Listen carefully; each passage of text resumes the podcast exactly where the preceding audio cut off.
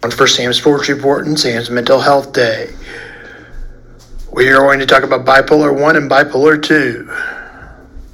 The main difference between bipolar 1 and bipolar 2 is the intensity of the manic episode. Those with bipolar 1 severe more severe, severe man- mania whereas people with bipolar 2 have less intense symptoms and more depressive episodes. However, bipolar disorder is existing on a spectrum, it is, so it is possible that the, your spectrum don't fit either one or two.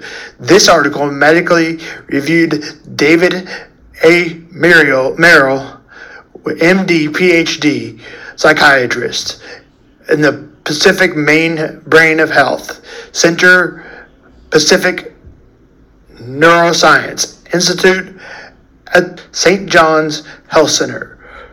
Bipolar disorder refers to 4% of people of a 4.4% of people with complex the the if that effect is of the US at some point in their lives has the highest rate of globally people with that bipolar disorder have extreme mood swings also called a cycle or episode. It may range from deep depression to manic episodes. It has a high effect of it is a lifelong condition, but some people can go years without having an episode. Others may experience a per year episode. While there are many two types of bipolar disorder, bipolar 1 and bipolar 2 disorder also exist on a spectrum. Distinctions between the disabilities. The main one, main difference between bipolar 1 and bipolar 2 is the man- episode of mania and involves two peri- periods of sev- severe mania, whereas bipolar 2 involves a period of, di- of hypomania. A, ma- a manic episode lasts for at least seven weeks. One week and affects the intense and debilitating effects of someone, personal life, and ability to work. S- symptoms include erratic behavior, like talking rapidly, loudly, breaking the law, and driving or speeding.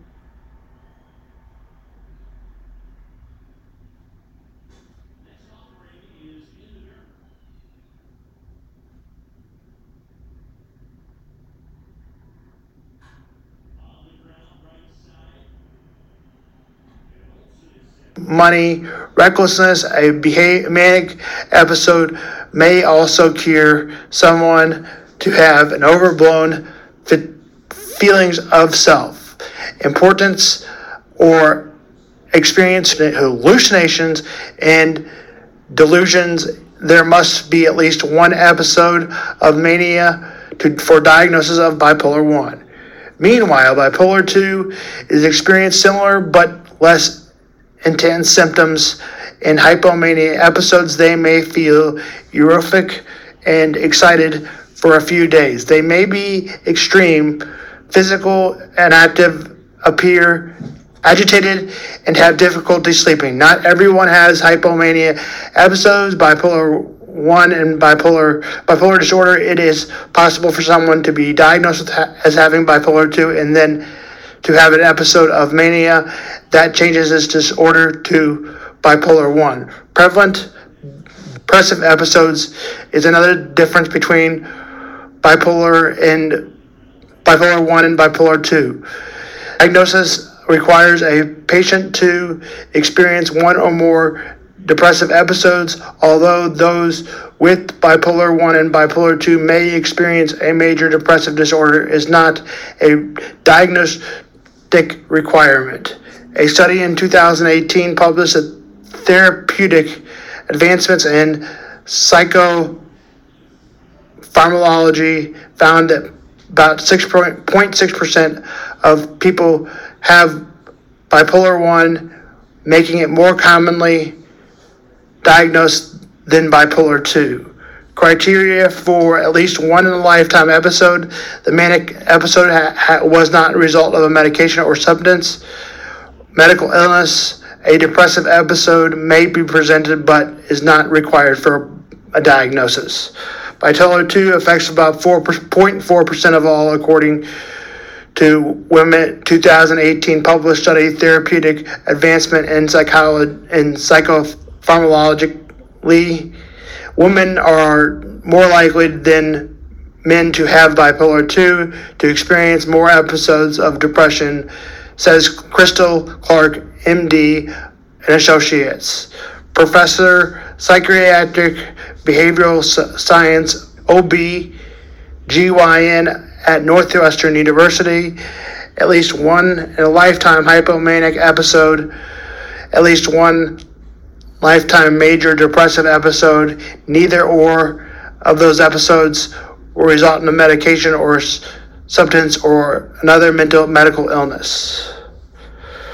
My interpretation of this article bipolar 1 is different more frequently right now than schizoaffective, which may be a thing for the to continue.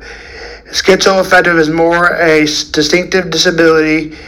It's about 4% for bipolar versus 0.4% for schizoaffective, which isn't much at all. You have 3.5% of billionaires in this world which means you're better likely to become a billionaire than you are to have schizoaffective disorder. It is a very common thing for tobacco. People with schizoaffective disorder and bipolar can have years without symptoms of episodes. Not an unfortunate thing that people don't get diagnosed for the first time around. It can take two and a half years. It can take up to five years. As you know, it is a spectrum of diagnosis. It takes seven tries to come up with a diagnosis from a psychiatrist. First going undiagnosed for five years was unfortunately my case. That isn't rare. I can take up to seven years to experience a portion of the disability. To see a doctor, unable to work, it's difficult to get through the day. I am feeling anxious or depressed and flying high and reckless choices. There are some notes that became more prevalent in this article that we will discuss later on. This is Sam Vaughn for Sam's Mental Health Day and Sam's um, Report. This is Sam Vaughn for June 2nd, Thursday. So, what are some of the signs and symptoms of the bipolar disorders and how do we diagnose them? Well, we have to look at the DSM 5 criteria. We first have to look at DSM 5 criteria for a manic episode. So, we're going to talk about a manic episode here and we're also going to talk about what a hypomanic episode is a little later. So, the DSM 5 criteria for a manic episode is the following.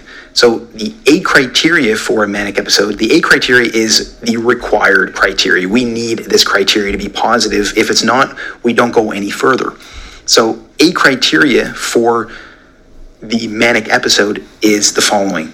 So, the A criteria a distinct period of abnormally and persistently elevated, expansive, or irritable mood, and abnormally and persistently increased goal directed activity or energy lasting greater than one week and present most of the day, nearly every day, any duration if hospitalization is required. So I'll kind of translate that. So we need at least a week of a very persistently and abnormally elevated high. You can think of a very happy, energetic person that is not quite like that, their normal baseline, but they're abnormally like that for at least a week. They're very, very happy, very, very energetic, or they could be very, very irritable for about a week.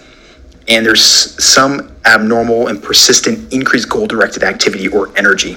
So either they're very, very happy and very, very energetic for more than a week, higher, to, higher than their baseline, or very, very irritable and energetic for at least one week above their baseline. Again, present most of the day, nearly every day for at least a week, and if that elevated and irritable mood causes a clinically significant impairment in their life for any reason that requires hospitalization, we don't really need this time component of this A criteria. So if they become hospitalized because of these symptoms, they have this A criteria anyway. And again, the criterion A, the A criteria of DSM 5 criteria for the manic episode is required in order for us to continue to see if we can diagnose a manic episode. But